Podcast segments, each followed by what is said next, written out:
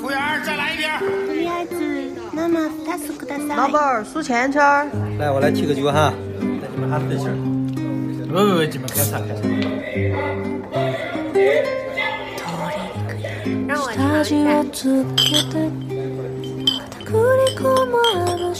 大家好，欢迎来到今天的九言九语，我是主播七七，我是叨叨。 今天这期节目呢，我们要录关于小镇做题家、城市做题家和跨国精英教育的这个话题。然后我们今天请来了非常多的嘉宾，应该是我们节目有史以来嘉宾最多的一次。来，有请 邵 邵总跟大家打个招呼。Hello，大家好。嗯，然后还有我的堂姐玲玲，大家好。还有两位吃瓜群众，我们就不用在这边 介绍了，但是他们会围观我们整个节目的录制。对他们一会儿，反正可能会吐会吐槽，但是都是我们大家熟熟悉的老朋友。对。然后今天就是为什么要录这样一个话题呢？主要是我前阵子听了一个播客，标题叫《小镇做题家：人生是漫长的补课》，然后我觉得还挺有感触的，我就转发给叨叨。然后他刚好那阵子也在听一个跟小镇做题家有关的播客，而且我女儿自从十月份以后在德国上幼儿园之后呢，就逐渐掌握了三门语言，现在就可以非常流利的说德语、英语和中文。然后我自己的感觉就是，天呐，好精英啊！居然才两岁多就可以流利的说三门语言，我就想起我当年学英语的这个艰难的路程，我可能一直到。大学的后半期才能说自己的英语还比较流利，但是这个两岁多的小朋友现在就可以非常熟练的讲三门语言，我就觉得确实这个跨国精英教育就是阶级跃进了，了不起了不起。然后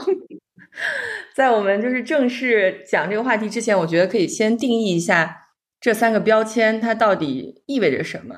嗯，然后我在网上也大概查了一下“小镇做题家”这个词呢。可能是随着那个剧《隐秘的角落》火起来的，然后这个词它代表的就是小镇青年，他们出生于农村或者城镇，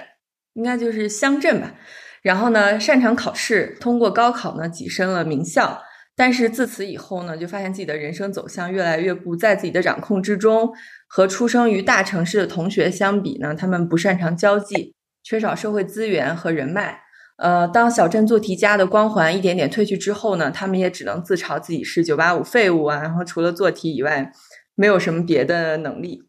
那城市做题家呢，这个其实是一个大家比较喜欢讽刺的人群。但是像我和叨叨这种二线城市的普通家庭，父母都是上班族，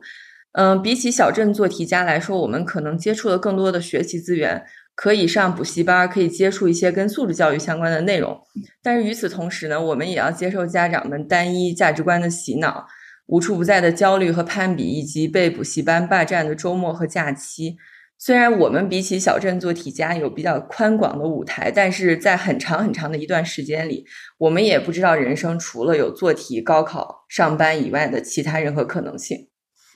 嗯，这个跨国精英教育呢，就是这个代表人物肯定就是谷爱凌了。就是自从她去年拿了这个大代表人物是你女儿，代对代表人物是我女儿，然后也第二名呢就是谷爱凌。然后谷爱凌自从去年冬奥会拿了这个大跳台冠军以后，就是收获了非常多的关注，然后也让大家意识到了这种跨国精英教育确实太具有它的。阶级优越性了，比如说，他不仅嗯运动能力非常的突出，然后学习也特别好，然后人又美又时尚，表达能力又好，就整个人散发出一种从容自信的气质。然后精通多门语言，父母也是来自什么哈佛、斯坦福的这种社会精英。然后在扎实的文化基础上，对个人的潜能、兴趣又有最大程度的发掘。所以，就对于这些普通人来说，简直就是一种降维打击。我现在就讲完了这三个标签的定义以后，我们这所有的嘉宾，我们就可以大概讲一下自己的教育经历。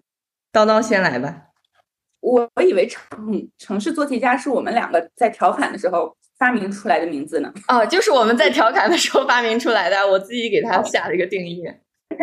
你刚才讲的，我还以为这是一个流传甚广的。不不不不不，我自己自己写的，自己写的。就是我之所以觉得是做题家，我是做题家，是因为确实在从小到大我都在东北的省会城市认真学习，然后成绩也挺不错的，而且我觉得一直到上大学之后的一段时间内，我都认为上大学是一种人生的常态，就所有人都会上大学，因为我身边的圈子太同质化了。就是我觉得可能只有非常不一般的人才会不上大学，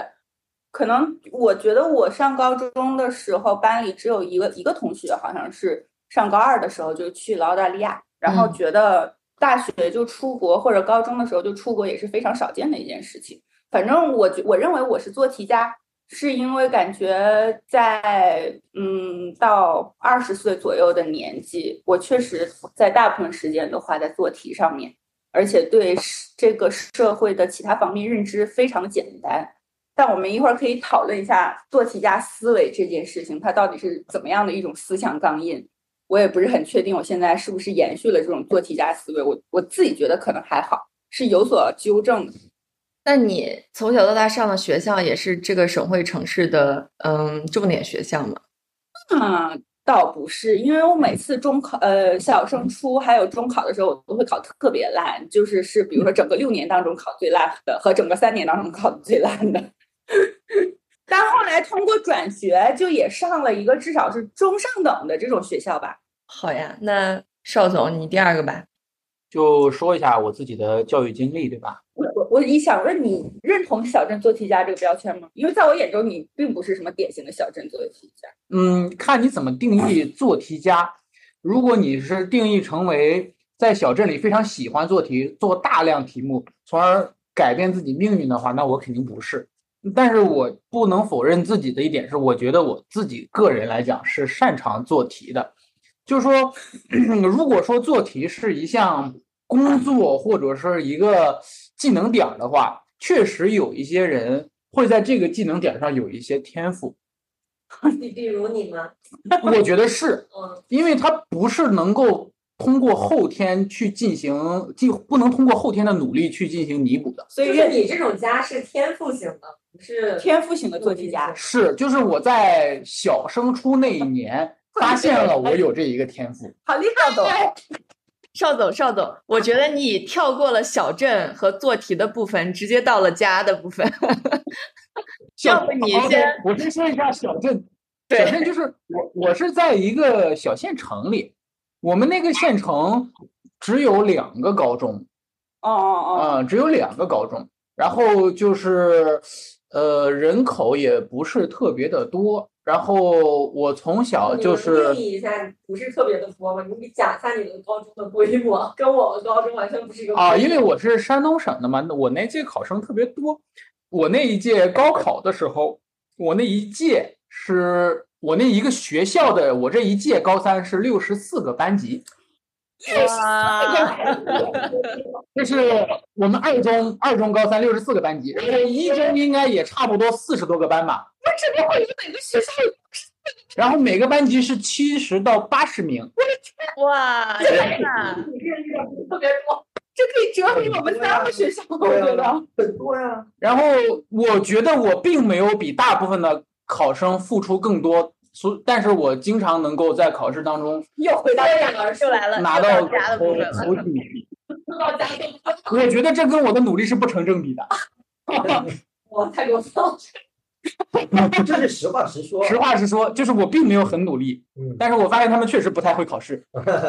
对，比如像我这我这种选手，就像我刚才说，那可能就是你这平时也不努力，所以考试也没考。行吧。嗯，就是这样，因为我觉得这个。题目它是有套路的，就是你不能听老师的，就老师让你怎么解怎么解。实际上他那个出题是有套路的。我我觉得这个东西还是需要，呃，也不说动动脑筋嘛，就是他其实确实是有一些天赋在里面。你如果说让我去解决实际问题，可能并并不能行。但是如果说考试的话，我这我就认为它是一项体育运动。他可能确实有一些人有天赋。你比如说，呃，你要想进个省队或者是市队儿。你努力训练可能真的不行，你必须得基因够够强大，你的这个身高体重，或者是说你的爆发力、反应反应时间，要在省队的选拔标准里，你才有可能呃跻身运动员的这个行列。所以我就说，邵总不是一个典型的小镇做题家，我相信小镇做题家应该不会有这样的发言，啊认为自己是天赋型选手。当然也也会有一些，我有一些朋友就确实是努力改变了命运，嗯，确实是，就就确实我能看到他们非常的努力，嗯，父母都是叨叨讲，就是说你上学的时候是需要自己带粮食去去学校的，是吗？啊，那是我的同学们，因为我家住在县城，但是我们那个整一个县只有两个高中，也就是下面的县城下面的镇上的初中升到县里的高中的时候，他们就相当于是要离乡背井，背井离乡的去呃县城去读高中嘛，嗯，呃，有点类似于我们背井离乡去读大学。对，如果你们考了不是在沈阳的大学的话，那就需要背井离乡。哦、在我们高中也有很多这种，我也不知道为但大家没有自己带粮食来啊。带粮，我不知道为什么我们高中有很多有很多辽宁省其他的市县，然后考上来。然后因为他们家里是务农的，本身没有很多钱，然后家里务农的嘛，多的就是粮食嘛，就可以自己带粮食。对我们说带粮食比较普遍的是我们老，就是刚才已经出过声音的老一辈的小镇做题家大叔。他他他说他上学的时候还是会自己带麦子的，是卖带面粉啊，带麦子，然后到学校附近的馒头房，然后把麦子交给他，然后每次去拿两个馒头，然后扣掉你几两麦子。哦，对对对，就是还是以物易物的一个一个年代。所以我说他是老一辈的。嗯，对，我是老一辈。到到我上高中的时候就没有以物易物了，确实是都是以人民币的形式进行交易的啊。嗯，但是很多农村的家庭确实拿不出这么多人民币，于是他们就把自己家里那个粮食做成易于储存的干粮，比如说煎饼，比如说是干的饼，或者说是馒头之类的，哦，然后让他们背着，因为一次出来上学回回趟家大概是二十多天到三十天之间，那么你只要在二十天三十天保证你的干粮不腐败，你就可以不用去食堂，哦，好厉害！然后伙食费就可以省下来了。这个我是没想到的。确实是这样的，然后就是每到吃饭的点儿，就会我们班级里大概有三分之一的人是不去食堂的，他们就在教室里掏出自己的干粮，然后榨菜或者是咸菜丝儿这么往里一卷。因为学习是需要消耗大量蛋白质的嘛，呃，学生又在长身体的时候，他们会呃拿出那种比如说蚕蛹或者是鸡蛋这种东西来补充蛋白质。昆虫蛋白现在也很流行。是是，然后就是青菜，他们几乎是不吃不上的。哦，嗯。嗯，相信他们也不需要吃青菜，他们想吃的是肉。哎，是水果还是偶尔会吃的，因为我们那水果很便宜 OK，有的时候去校园里就能偷着摘两个。好，我们请下一位吧，因为我们这边四个人已经聊上了。啊，是对，请下一个。李卫，你讲一下你的教育经历吧。啊，那这个就是刚才大家讨论的，就是我是呃父母农务农，然后就属于刚才说的这个典型的这个住校的，然后需要背吃的、自己做饭的这个经历。嗯，嗯，我都属于小镇做题家的下一个 level。我应该是小学的时候，我一般我们小学离我家应该是有这个二点五公里到三公里这么一个距离。我们是早晨去，中午就晚上回去。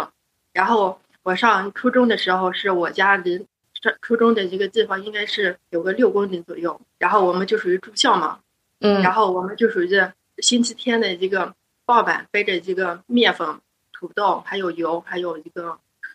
啊，就是这些吃的啊，就是到学校，然后就是住校到礼拜六的，哎，应该是礼拜五晚上才往回走。然后我们住校的时候，我们就是我们学校没有食堂，我们就属于自己做饭。然后我们属于甘肃嘛，冬天还挺冷的，我们就属于是冬天也没有暖气，也没有火炉，就是全靠自己的那个啥体温，然后过来这个东的那个，然后。上高中的时候，也就属于就住校，然后就是，嗯，有食堂，然后因为食堂呢，我们就是大家经济条件比较差嘛，所以就是，呃，大部分人也就是自己买这些东西在外面吃，因为食堂我们花的钱去吃的东西没有那么有营养嘛。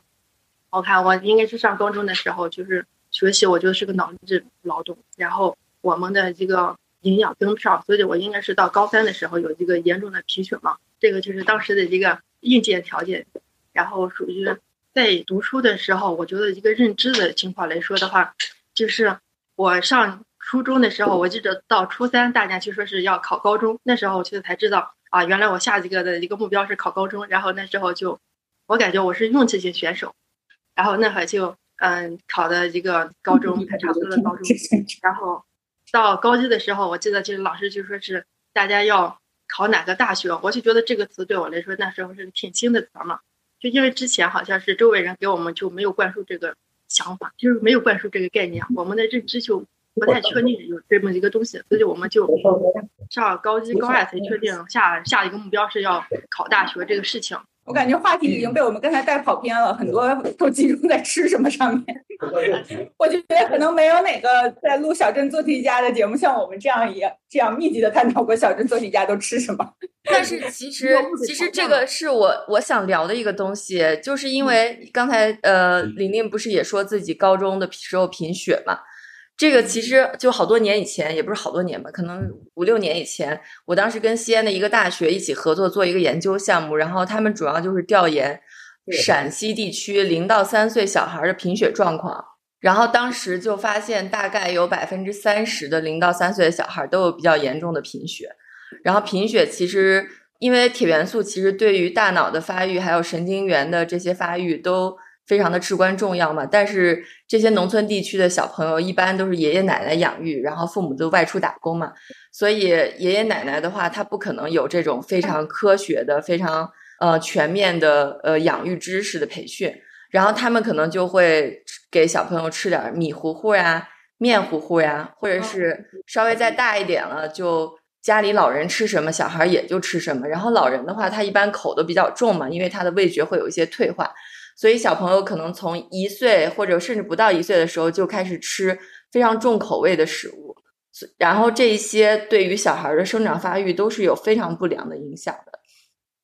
一方面是很少的接触盐，一方面是铁元素的缺少。然后这个研究就是有表明，这个就是会影响到小朋友的智商和身体的发育的。所以你说这个小镇青年和城市青年，就是有的时候。真的是从出生开始就拉出了很大的差距了，因为你的大脑发育和身体发育就已经不一样了。就我的认知，我觉得就是那么一个家庭条件吧，因为我是在我的记忆里，就是我小时候家吃的一个东西，它就是土豆、面，然后白菜，就是这么些吃的。就是其实你现在的一个认知来说的话，它就蛋白质补充就比较少。就我上高中的时候就贫血挺严重的嘛，就觉得挺累的。然后一直是直到自己就是晕倒过几次，才就知才就去医院检查，才知道这是个贫血的一个事情，也没对这个事情没有认知。其实，我记得我上高中的时候就很流行吃蛋白粉了。对我上高中的时候，等等到我们高二、高三就会。有特别多的营养补剂，啊，对家长也会关注这些。就是虽然不至于是聪明药吧，但他们可能都会打着这些旗号，比如说增强一些大脑的营养，或者是对，嗯，DHA、NHA 这些东西什么的。我记得我吃了好几大桶的蛋白粉。我我吃了，我爸给我买的都是那种就是增强脑部营养，就是能够是聪明药，就是我们生命一号。啊，类似这种吧，就我们城市的家长已经在在卷这些东西了。对对对对。OK，当时我上高中的时候，我记得到了高三就有有一些学生有意识的在补充牛奶了，这是我唯一见过补充蛋白质的形式。就你说的药物还没有，就是牛奶会有。补剂了，就像健身一样，你们还在喝蛋白粉，我们已经吃上补剂了。OK。大叔说他上高中的时候。他家里为了给他补充营养，就给他买了豆奶粉。他觉得似乎也没有补充上脑子，就是补充上了腹部的肥肉，就一直到几十年后的今天也消不下去。这都是借口。每天晚上，每天晚上吃完晚饭之后回到教室，然后自己打的一壶热水，然后冲一包，就是那个叫呃叫什么得力豆奶粉。嗯。然后硬生生把我的腰围嗯。从几十几眼说，说起来都是眼泪。我记得当时我上高中的时候，然后我们班有一个男生，就是家里条件特别好，他就说当时上高二嘛，然后学习压力比较大，他妈每天晚上都给他炖鳖汤，然后他每天喝到上上课的时候流鼻血。太吓人了。嗯，确实那个时候就已经有有家长有家长在有意识的给孩子补充补充各种营养成分了，有的是补充蛋白质，有的就是单纯的补钙啊或者补别的东西。呃，怎么说呢？就包括是那些从家里要背粮食去学校上课的学生，到了高三也会发现他们会偶尔掏出一一瓶牛奶来吨吨吨，就是你会发现确实是就是他们有知道这个东西这个时候不能省了，就是会明显的发现有这个趋势。我是觉得在我们那是对教育的一个重视程度，应该是在我之后的三四年或者五年那么几个程度。就是家长才对小孩的教育比较重视啊，就我们那会儿就属于自我发育，就是自己能上学上到一个什么程度就是什么样，就是家里人整体没有那么重视。对，但是你们那个学校的升学率不是还挺好的吗？我记得。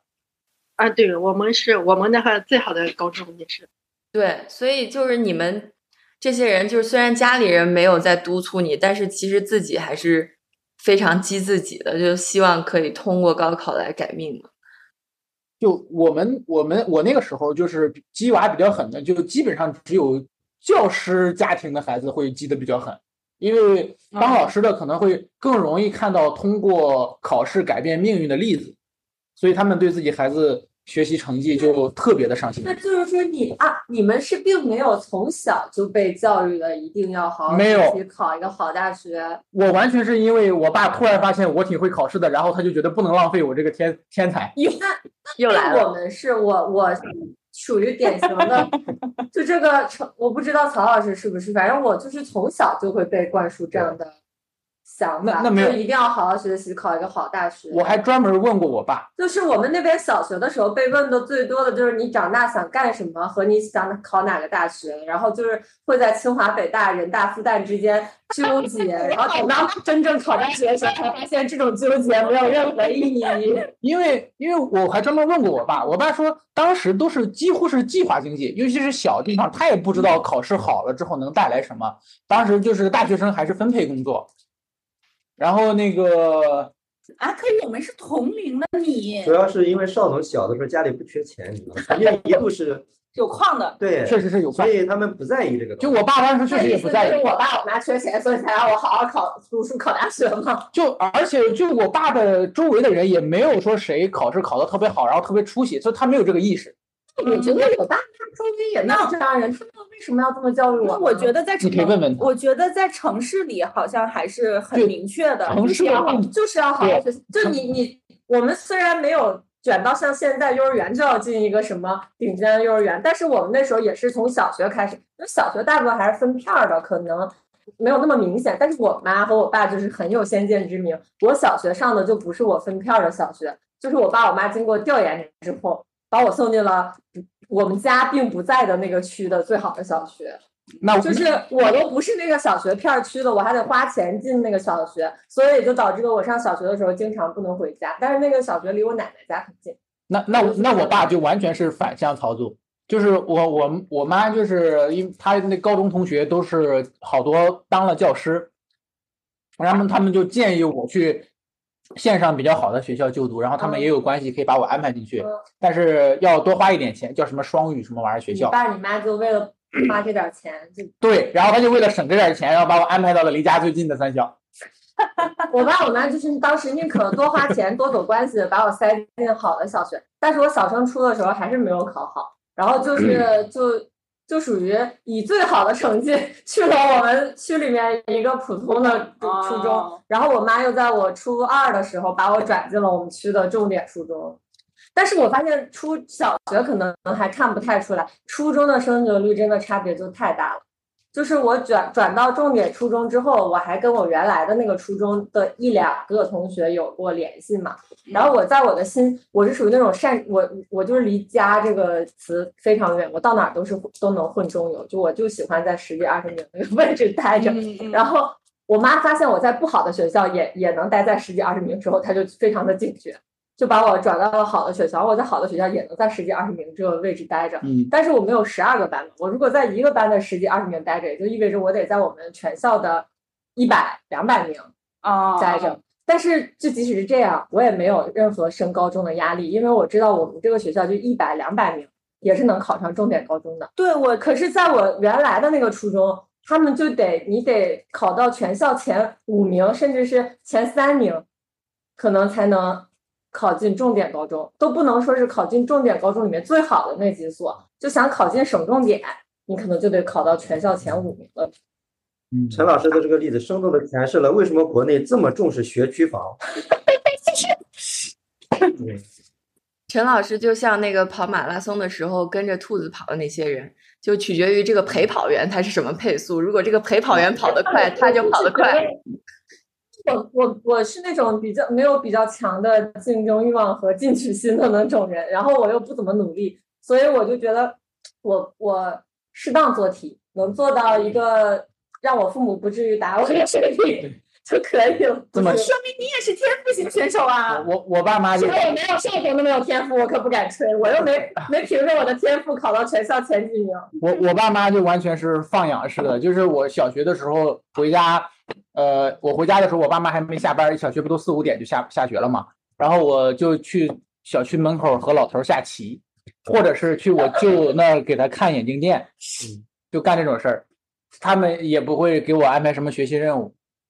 就是小学的时候考试，就是一百分的题考个七十多八十，就这样。我 觉得我们今天可能请错了嘉宾。对，我觉得玲玲是是小镇做题家，邵总就是一种典型邵总，邵总应该被从小镇做做题家这个范畴里排除出去。对，就嗯是关键看你们怎么定义小镇很难。界定的一种你是一。个反面教材。我是我是从小镇考出来的，我也是做题做出来的，好吧？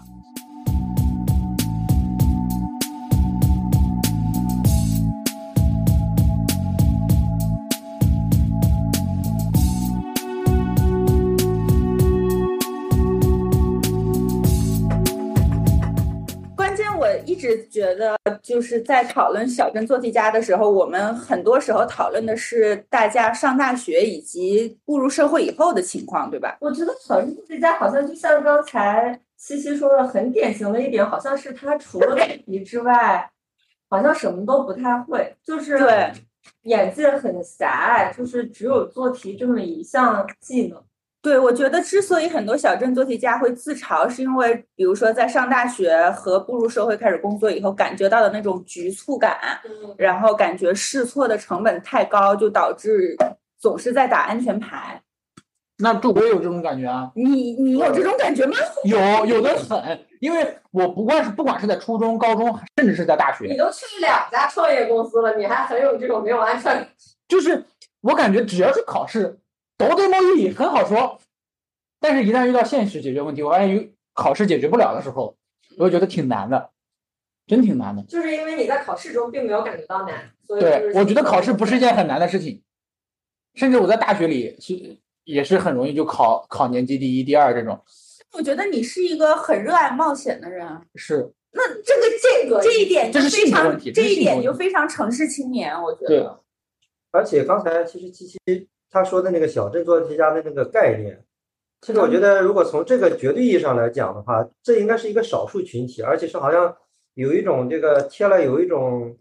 稍微有一点点负面标签的一个一个概念。因为刚开始我以为说的小镇做题家就是我们当年在小镇里就是疯狂的刷题，然后就是小镇做题家，或者非常善于做题这个概念，而不是说就是你说你这个等你大学毕业了之后，你发现这个疯狂的做题带来的负面效应就是你你解决这个实际问题的能力实际问题的能力其实是受到了极大限制，这个这个这个情况。哦，但是我觉得我没有疯狂的做题，我解决实际问题的能力也很受限制啊。那可能就是一个天赋的问题。单纯智商问题。你又是另外的话题了。但是我觉得这不是一个很小的人群，因为我所在的行业其实特别容易见到小镇做题家，就是互联网行业，尤其是程序员，其实是一个小镇做题家特别集中的行业。然后我就记得是我 get 到的一个信息。我也是程序员或者而且我觉得，其实从这个概念上来讲，我就是真正的小题小小小题做真家。对，我就是毕业之后突然发现我解决事情的能力很差很差很差的。我认同大叔是非常典型的小镇做题家你这。么埋汰我吗？不是，我就是我解决问题的能力也很差呀。你拉倒。拉倒拉倒吧你我也。我也不认为“小镇做题家”是一个贬义词，就只是在今天此时此刻这个社会中，可能小镇做题家有的时候会觉得自己的能力跟社会的需求不匹配，就会产生这种落差感。我觉得主要是，倒不一定，我我不会觉得这是一种贬义词。对我，嗯，就我印象比较深的，因为我周围其实挺多同事都是我，我就很典型的小镇做题家嘛。然后我记得有的时候，比如说我东西落到公司了，我周末可能去，可能是出去玩的路上路过公司，我就说我去公司拿一下。结果就周末的时候到公司，就发现有不少人在自己自觉加班。然后就有的一些认识的人，我就去问他，我就说，哎，你周末怎么不休息一下，或者不去休个假？他们就说不知道玩什么，就不会玩，就感觉好像从来大家都是教你怎么学习、怎么工作、怎么挣钱，没有人教你怎么玩是吧？没有人教你怎么玩。我们公司不是外企嘛，所以其实年假挺多的，然后有的时候会有二十天年假，其实在中国来说是一个年假非常多的企业了，但是。我很多同事都是一年到头一天都不休的，就是哪怕生病也会带病来公司。他们甚至还会比拼谁得新冠之后休的病假最少。就是我新冠以后两天就来公司了，另外一个人说我新冠以后一天就来公司了，就是会比拼这个。天呐，他们的竞争欲好旺盛，还是非常努力啊！不是竞争欲，我感觉就是没有什么可卷的了。只能卷竞争欲吗？就是好胜心。不是，主要是生活的丰富程度有限。我觉得是，如果以我作为一个在一个小镇做题家的一个角度吧，我觉得我们的局限不是做题，我们的局限是小镇，因为我们来自小镇嘛，所以我们有一些认知，就是对，以我的就是我自己的一个经历，我是觉得有很多事情的一个认知，也就是说大家说的眼界吧，它是有一些偏差的，这是一个。第二个是，我是觉得我们来自小镇。就是从我们父辈，他给我们灌输的是让我们要努力，然后我们要就是能吃苦，就是在很久的时候有有一个认知是我们要能吃苦。那我们如果说是，那其实相当于是我们一个加班，我们一个比别人回去的晚，我们一个哎在生病的时候还上班，这个就是我们认为的一个吃苦。那我们在不知道这个题的解法的时候，我们就把这个作为一个自己的抓手吧，就是大厂的一个抓手。对，然后就做就把这个就作为一个解决的点，这个是一个。第二个是没有周末的一个时间，是因为来自小镇，他如果在大城市之后，其实经济压力挺大的。因为就是我有经历过这个，我就在花钱上特别在意的时候，就是特别抠的，就是有这个过程嘛。因为我们在在意钱的时候，我们其实活动的一个。选择性就少了，所以我们就是因为我刚进入社会的时候，我有很长一段时间，我就觉得只要出门就要花钱，所以我就选择周末我就不出门，或者我就去公司加班，然后我就觉得这个就作为一个我省钱的一个抓手，就是这么一个认知吧。对我，我忘了跟大家介绍一下，就是玲玲，其实她作为小镇做题家，应该是一个非常成功的典范。他。嗯，在很早的时候进入互联网行业，真的是眼见着互联网起高楼，眼见互联网宴宾客，眼见互联网楼塌了。就是 他曾经在某浪、某度和某滴都工作过，然后也是完全靠自己的能力买了一个特别大的房子。然后他曾经跟他一起，曾经跟他一起工作的同事，就是他在某滴的时候，都是那种在北京买。千万豪宅的同事，包括什么周末要飞到哪里去滑雪的同事，以及就是你周围其实环了环绕着很多海归和那种 BAT 高薪的人吧？啊，对，就是也是一个过程。就是我在最后一个公司的时候，确实就是我们部门就基本就是海归，然后就是九八五以上吧。你自己感觉你自己在生活方式上和观念上跟他们有有什么差距呢？其实我觉得，就是生活方式的一个改变，它是有一个过程的。就是可能我刚进社会的时候，我是把这个，哎呀，就是不出门就省钱这个。但是我是觉得，其实你在学习城市生活的这个过程，其实是很快的。应该是到最后一个工作的时候，我就觉得，啊，就有些时候就可能就觉得那个钱就没必要花，或者是我觉得我这个钱我要想花在其他地方，我就不去做。但是我觉得生活方式大家其实差的不太多啊。就是假装是这个城市白领的这个样子的差不多。因为我就觉得，以及我进入进入社会，我就觉得通过花钱，或者是通过走出去看，或者通过跟其他人聊天，我就觉得怎么模仿成一个一线 打工人这个状态，我觉得已经就完全 get 了。对，我觉得是可以学的。对，我觉得就是像我刚去，我去英国留学，其实也会有这种非常局促、非常紧张，然后也不知道怎么玩，不知道话怎么说，不知道和人怎么交往的感觉。我觉得就是后来看着我的导师跟他学的，比如说怎么写邮件，去餐厅怎么点餐，跟服务员要怎么讲话，就是模仿是一个很重要的能力，可能。我觉得这个能 get 到，我我我觉得这个是能学习的，但是我是觉得，就以及我现在我可能有一些就是，还是有一些可能就是说大家接触的来自小镇的一个眼界或者一个，就比如说咱俩买房那会，就是就有一些事情对一些事情的认知可能还是有一点点。就是需要再进一步。那你，那你现在还会觉得吃苦是一个必备的品质吗？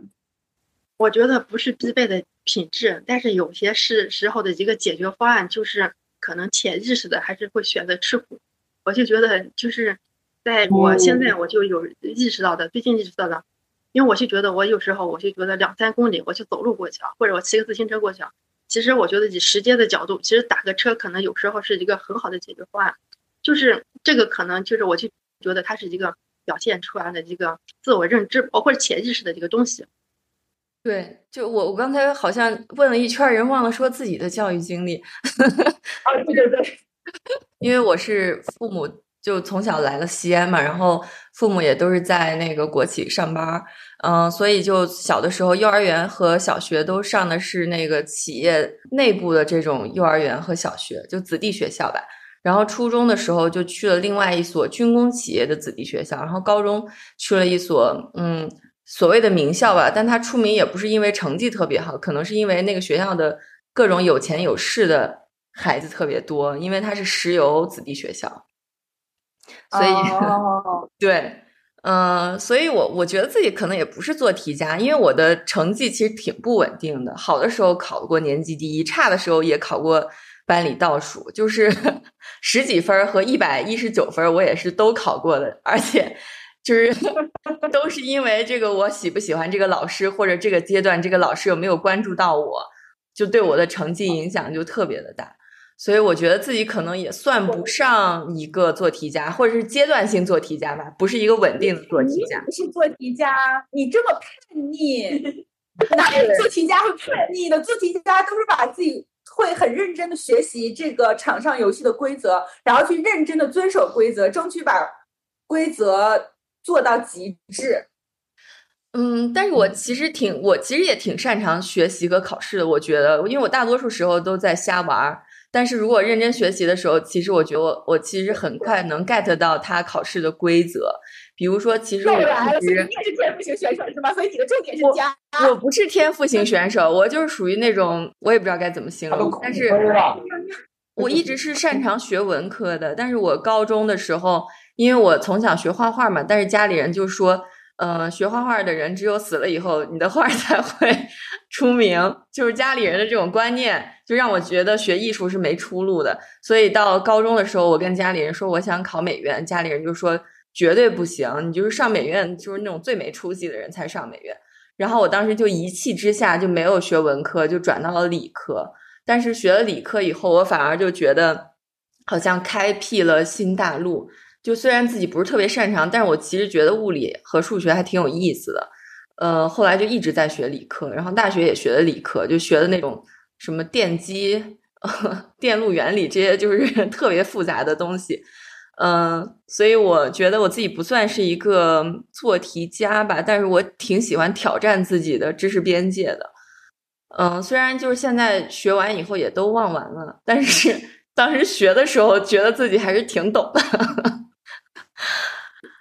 其实我觉得，如果要如果要判定你是不是小镇做题家或者做题家的话，大家都说一下，可能在高中的时候大家做过的全国比较有名的版本的题目，然后来验证一下，你到底是不是小镇做题家。就你水平呗，是不是？老师会给你什么卷子，然后让你去做。黄冈啊，对。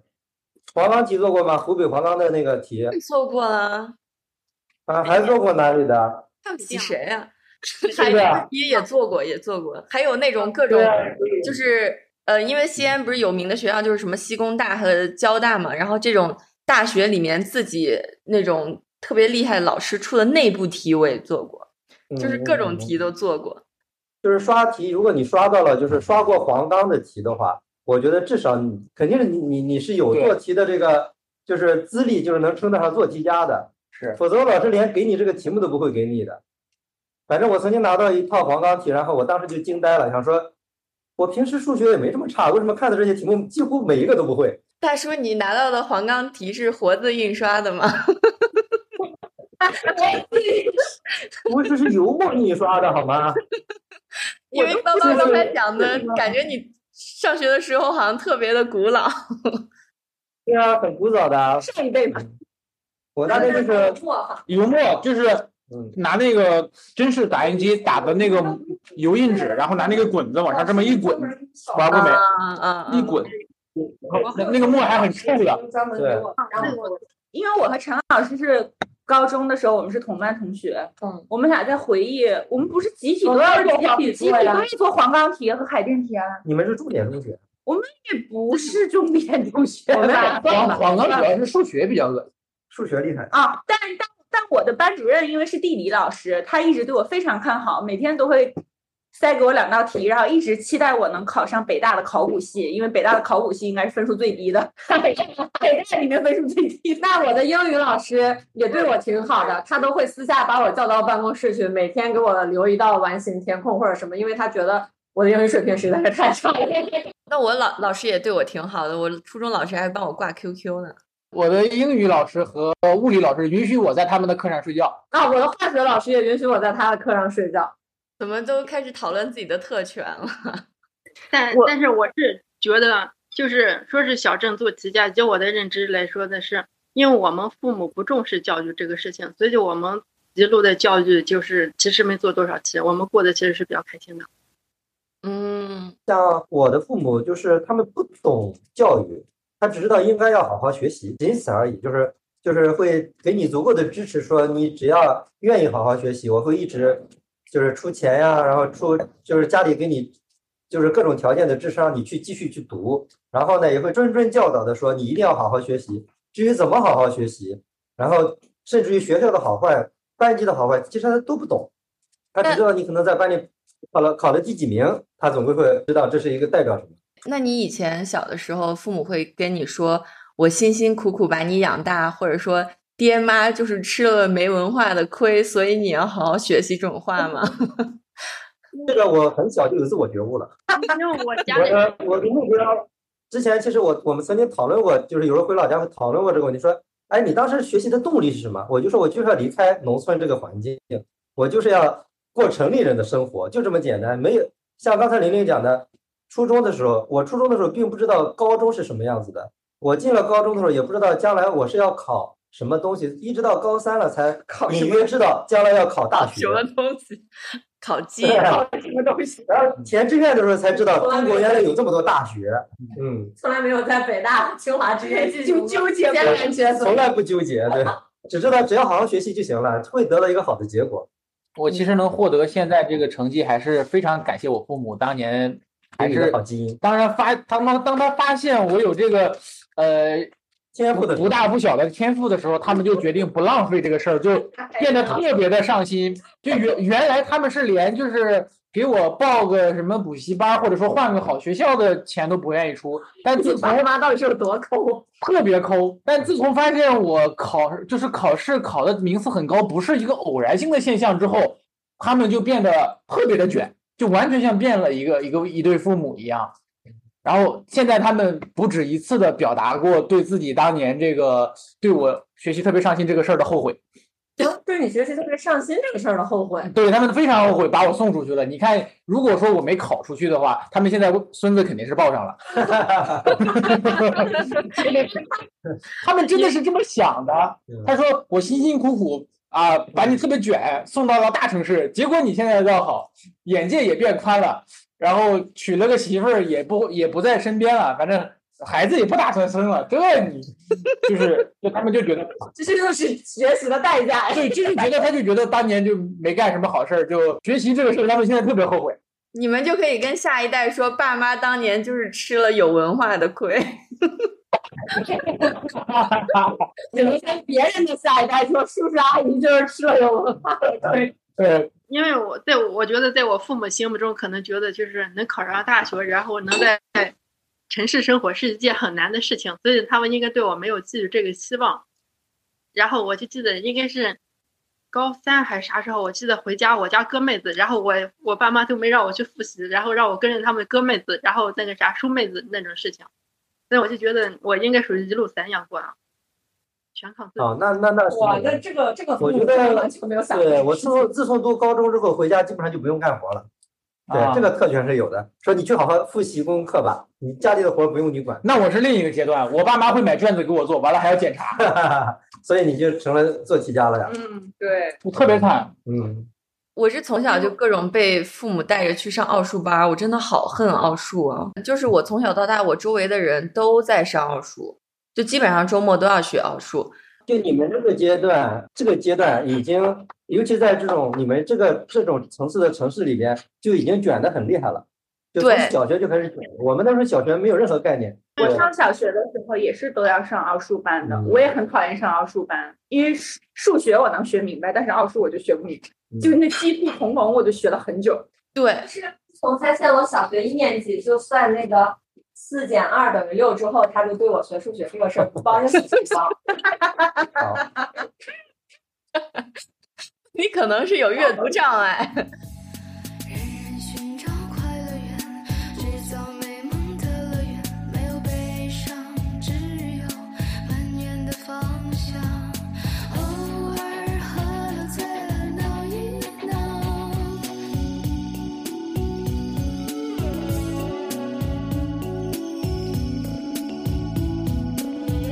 像刚才玲玲讲的，比如说她很多时候也不是很多时候吧，就是有有的时候还会觉得通过自己非常的努力，然后吃苦来解决问题。我觉得现在会有一些，因为在现在大家都在自嘲要躺平做咸鱼的时代，会有一种针对小镇做题家极其类似的人的一种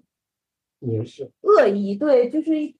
一种凝视，对，那也可以说是一种凝视吧。就是你看这个人这么努力的加班，他这么卷，我们应该怎么办？就是他就好像特别努力变成了一种一种很微妙的品质，就很难，也不一定是贬义的或者不好的，但是现在被变成了一种好像可以用来谈论的话题。可能跟现在就是经济下行有很大的关系吧。你像你以前你努力，你学习好，你考上好大学，可能这个知识红利是可以变现的。比如说你是好大学出来，你就直接能分配一个特别好的工作，然后直接就进了体制内就上岸了。但是现在因为就算你考上很大很好的大学，你可能连一个普通的工作都都找不到，你可能就真的要成为那种去什么清华毕业应聘保安呀、什么的，就是已经跟当年不是同样的境况了吧？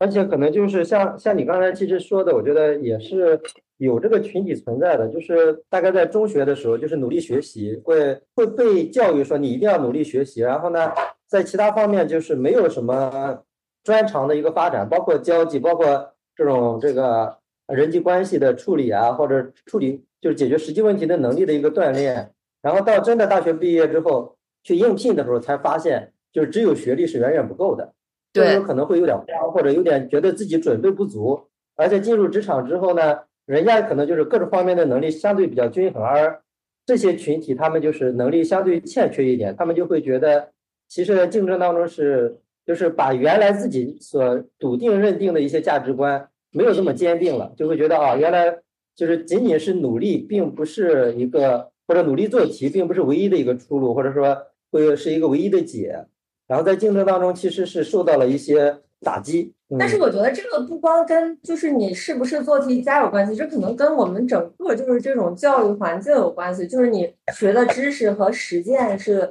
脱节的。就包括我最早，我不是想做，就是最早那个互联网行业特别火的那几年，我不是想去做产品经理嘛，然啊，后我就对对对，我都忘了。我就去百度去百度校招去应聘的时候，他面试，然后那个面试官问我的问题，我就觉得是我在学校不管我学什么学科都不可能学到的知识。然后包括他最后我让我就是可以向他提问的时候，问他就是说觉得对于这个职位他们想要招的人有什么样的一个心理预期和要求的时候，那个面试官也跟我说，他觉得所有进他部门的人，他都看作是一张白纸，都是要重新来书写的，所以他更看重的是你的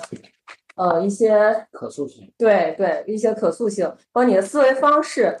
等等，就这些并不是你在学校学知识和做题的时候能够训练出来的。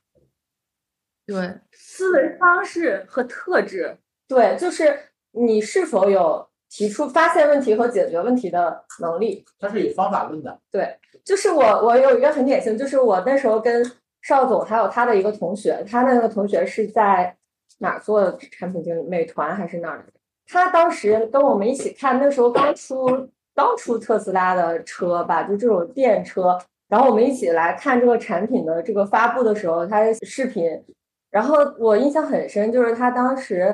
呃，我们都在看这个车，它有一些什么性能上和这个新的设计上的一些技术亮点的时候，他就会提出一个问题，就是说，如果这个车没有电了，要怎么破窗？是否要在车里面加装安全锤？啊，就是这种思维方式，但他是经过了他的岗位的，就是一系列的训练之后，哦就会那当时他提出这个问题，而我根本就没有想到这个东西的时候，我就会觉得，那我跟他确实在这这个方面是有差距的。啊这种思路咋死我也想不到，我觉得。嗯，但是这确实是一个问题问题，就是你没有办法对对像他那么敏锐的发现发现一些可能会人们会有这方面的需求，然后你也得解决这方面的问题。嗯这个我觉得像我们不管是小镇还是这种二线城市的做题家，可能都没有办法解决的。但是像我之前在上海工作的时候接触的那些，我在上海就是上那种私立学校的同事，我觉得他们的思维就特别的活跃，而且感觉他们的束缚就特别的少。是有一个那个讲北京四中还是哪的鸡娃的故事的那个文章，他就说他们那边就是已经卷到他们上初高中开始，就比如说要什么什么去南极旅游啊之类的，啊啊！我对然后他们他们的眼界，我感觉都是我们上学的时候无法想象的。对，比如说他们上高中、上初中的时候，就会有什么辩论社呀，会自己组乐队啊，然后像海淀或者朝阳的那些，嗯，高中生出书都是非常常见的事。就这些，在我们这些二线城市的人看来，也是天方夜谭。对我觉得他们获得的资源跟我们又完全不是一个量级了。对，其实还有一个问题，我觉得就是说，就是可能小镇做题家比较面临的一个问题是什么呢？就是你比如说通过努力做题，通过不断的提升自己的成绩，考上了一个大学，然后呢，跟你是大学同学的这些人，他们可能没有你这么努力，然后只不过就是他们可能稍许再再可能更聪明一点，或者更加灵头脑灵活一点，他们的成绩可能甚至可能比比你低一点点，但是同样进入了这个大学，但是呢，他在中学的时候，他的就是很多的能力其实是得到很很多的一个发展的，就是他不是只是死命的做题的那种，所以这个时候呢，进了大学之后，他像他们这种人的竞争能力就一下子就凸显出来了。因为对他们可能更更擅长社交，更擅长眼界更加开阔，更加的呃大胆，然后更愿意去出去尝试很多事情。然后等到毕业的时候，你发现你原来的那些光环，你甚至原来就是哪怕在大学里，你你比他们多拿几个几份奖学金，但是找工作的时候，这些东西反倒并不是什么优势，然后他们反倒是更受到企业青睐的那那批人。这是问题所在啊、就是你一直被规训的这一套体系和理论，但是在现实生活中它是脱节的呀。对，就是你原来被教导，你只要成绩好，你人生就一片坦途。但是后来你进入社会，发现可能那些原来所谓的差生，但是他们可能比嗯较擅长社交，呃，比较会自我表达，他们反而在社会中更吃得开呀。然后你反而就嗯显得特别的局促和格格不入。对，我就我就举个像我的例子，我那一年因为上大学是，对，很古早了，那个时候正好中国大学 开始扩招，高考了，我自己上去的年代是吗？没有这个高考的第二次革命，第一次革命是恢复高考，第二次革命就是大扩招，你知道吗？所以嗯很多我我那个时候的大学同学，我就说啊，你这些分数也能来跟我跟我做同学吗？当时觉得你配吗？结果等到毕业的时候，我发现这些同学真的就很多人，他们高中的成绩不一定很好，然后呢又赶上扩招，能够多交点学费啊，或者列成各种什么类型的扩招生进来。但是他们毕业的时候，我觉得他们的工作，包括他们的发展，事业上的发展比我强。我觉得这就是很多的时候，就是可能，呃，刚才我觉得就是七七在讲小镇做题家的时候，我觉得这小镇做题家其实也是小镇做题家们自嘲的一个标签。他们就是在遇到了很多的挫折和在社会上没有那么成功之后，就自嘲为，你看我其实就是仅仅是一个小镇做题家而已。然后到现在的话，其实这个就是这样的一个标签，曾经是我引以为傲的，但是现在就是只是一个自嘲的一个标签了，嗯，是不是这么理解？可以这么理解。那作为这么多年的做题家，然后自己对自己也有这么多的规训，你觉得你作为一个做题家，不管是小镇还是城市做题家，你的局限性在哪儿？我可以先说我自己的，我发现我有一个惯性思维，就是我总想在生活里寻找规律，就是我总想找到一个规律，然后去驾驭它。这就是我做题的时候的这种，不管是做物理题还是数学题，训练出来这种思维方式。我总想寻找它的规律，但是其实生活是毫无规律的呀，我就经常会感觉到特别的受挫，因为我找不到它的规律，我我没有办法驾驭它，我没有办法做好它。我觉得我我的一种感受是什么呢？就是小镇做题家，它很重要的一点就是它让你其实习惯于你擅长的事情，就是你在你擅长的事情的这样这样的一个领域之内，你会觉得很舒适，其实有有点类似舒适圈。但是呢，在这之外的东西，因为你越对自己这个做题能力越自信，其实你就越不愿意去尝试其他的东西，你可能就会在就是可能在会被局限在这样的一个范围之内。然后呢，当然这个经过社会的鞭打之后，你可能最后觉得你最擅长的东西，也不见得是你引，就是你引以为傲的东西，其实并没有这么值得你引以为傲。对，然后就可能就会影响到你其他方面能力的一个发展。嗯，我还有一个感受就是，我好像特别想要寻找一个标准的答案。比如说，我看电影的时候，我自己觉得这个电影很烂，但是豆瓣可能它九分，我就会在想，是不是我的问题？是我没有看懂吗？我没有找到它的中心思想吗？我没有理解它 其中的人物挣扎吗？我会找我自己的问题。但是其实这种观影的感受其实很私人的，有可能同一部电影，有的人觉得是两分，有的人觉得九分，但我总是愿意复合那个对的，就是我认为的权威。嗯，我我是觉得以我我是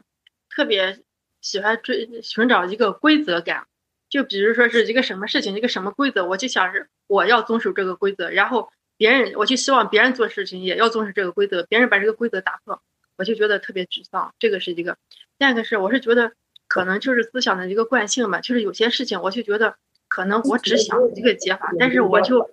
没有那个突破的那个，就是解决问题，我总觉着。哎，我有这么一个想法，我把这个事情做啊，我好像就没有那个突破的一个是吧？就是很难想到这个突破的解法，因为我是觉得在学习阶段，大家都做的是有一个题，然后这个事情有一个解法，我们去解啊。但是进入社会之后，好像所有的事情都成个开放性的一个事情问题啊，然后又有好多解法，但是以我惯性的，我一直在寻找一个标准答案，然后我要把这个标准答案做，然后我觉得我做了之后好像就。我自己也没有突破的意识，就是我觉得这个就会有一个挺大的限制。你觉得你有吗，邵总？我觉得非常大。我不是说是小镇做题家这个 title 给到我的限制吧，我是觉得应试教育给到我的限制。那我也受的是应试教育，我从小就不觉得什么事情会有一个标准答案。但是我不是说什么事情会会有标准答案，我是我是觉得这种 Q and A 的这种方式。就考试这个行为，让我面对所有的就是世间所有的问题的时候，我或者说我遇见某些事儿的时候，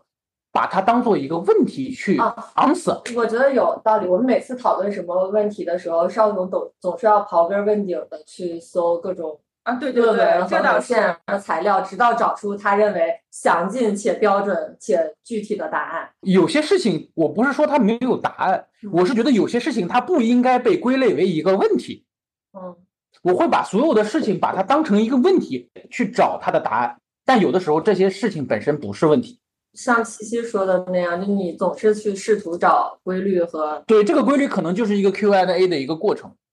我会把事，我会把遇到的一些事情当成一个问题，或者甚至是说，如果有些人不给我抛上问题，我可能就不去解决它。可能是一个做卷子的心理，就没有这个卷子它就在那里，但如果没有人发给我，我可能就不会往上填答案。你不会有这种好奇心和求知欲吗？我对我认为你就是好吃好吃好吃懒好吃懒惰。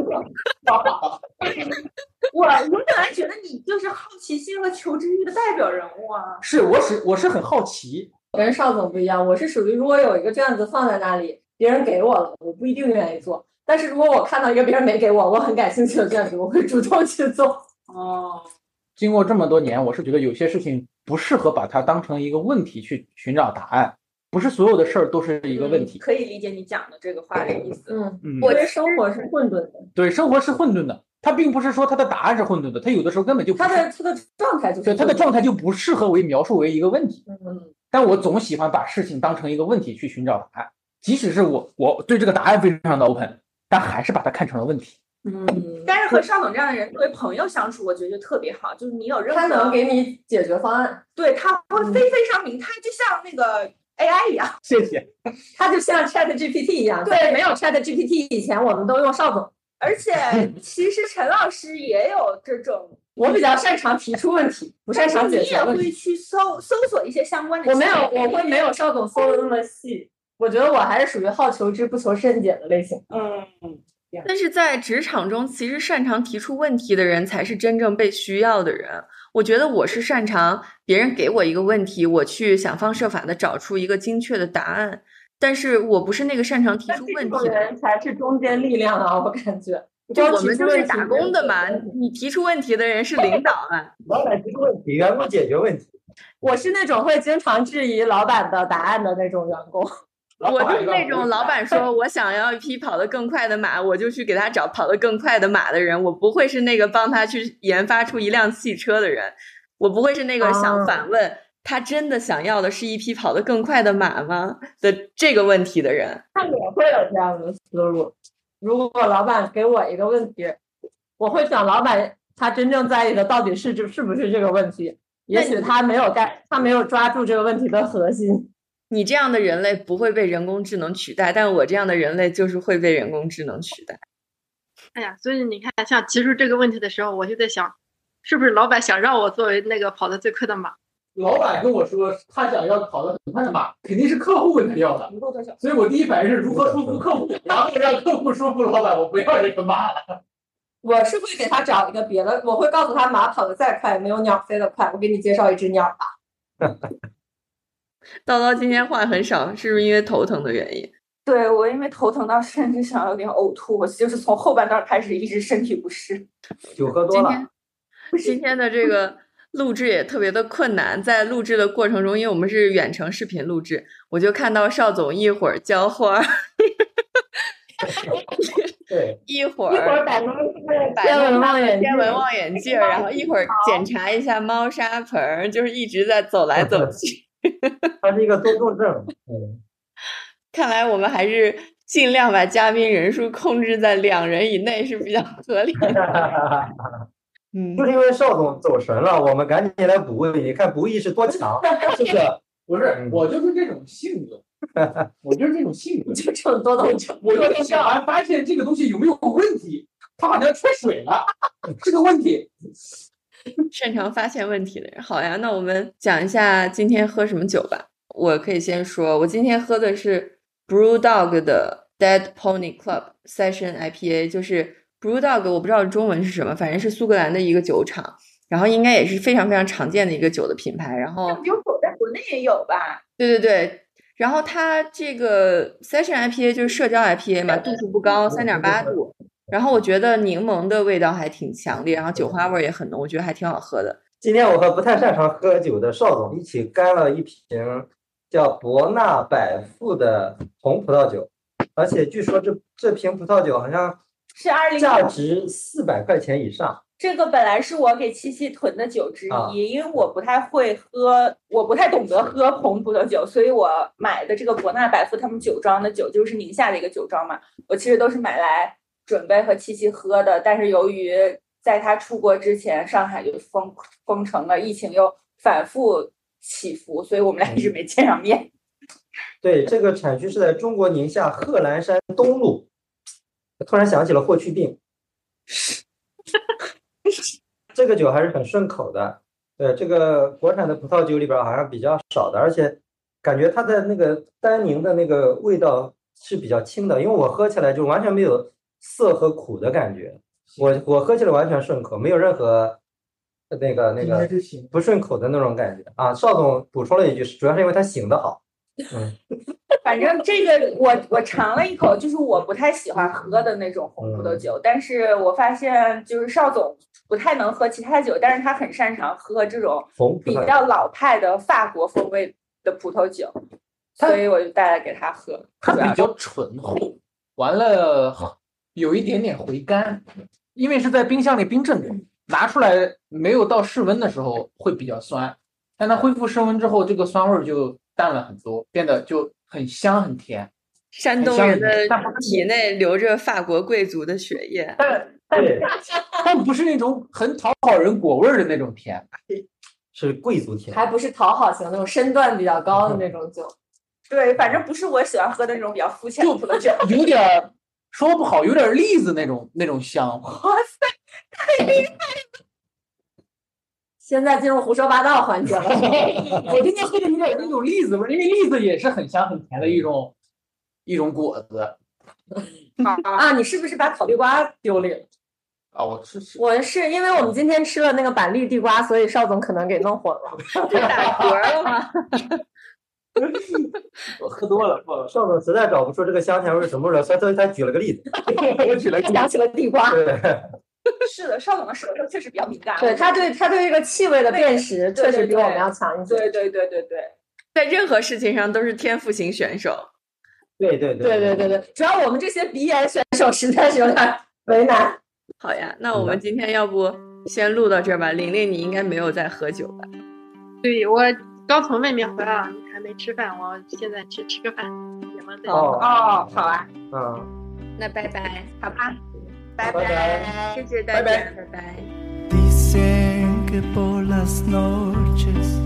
no más se le iba en Bulochola.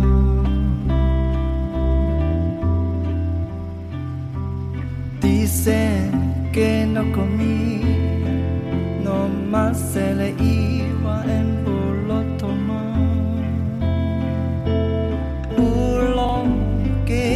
mismo cielo se estremecía al oír su llanto. Como su feliz boleta, stens verre la fui amando.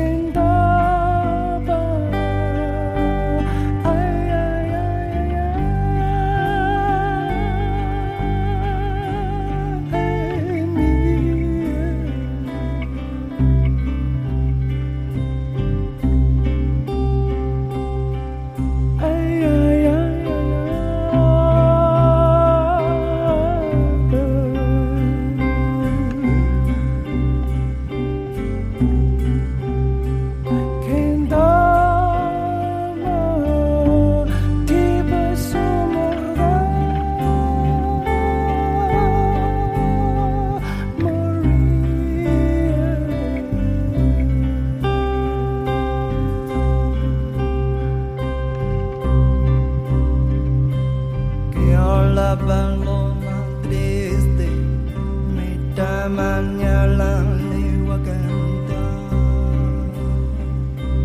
a la casita sola con sus perditas de pan en pan.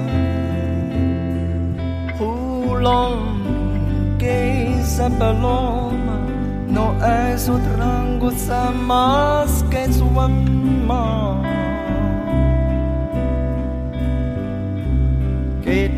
Todavía la espera a que regrese la desdicha.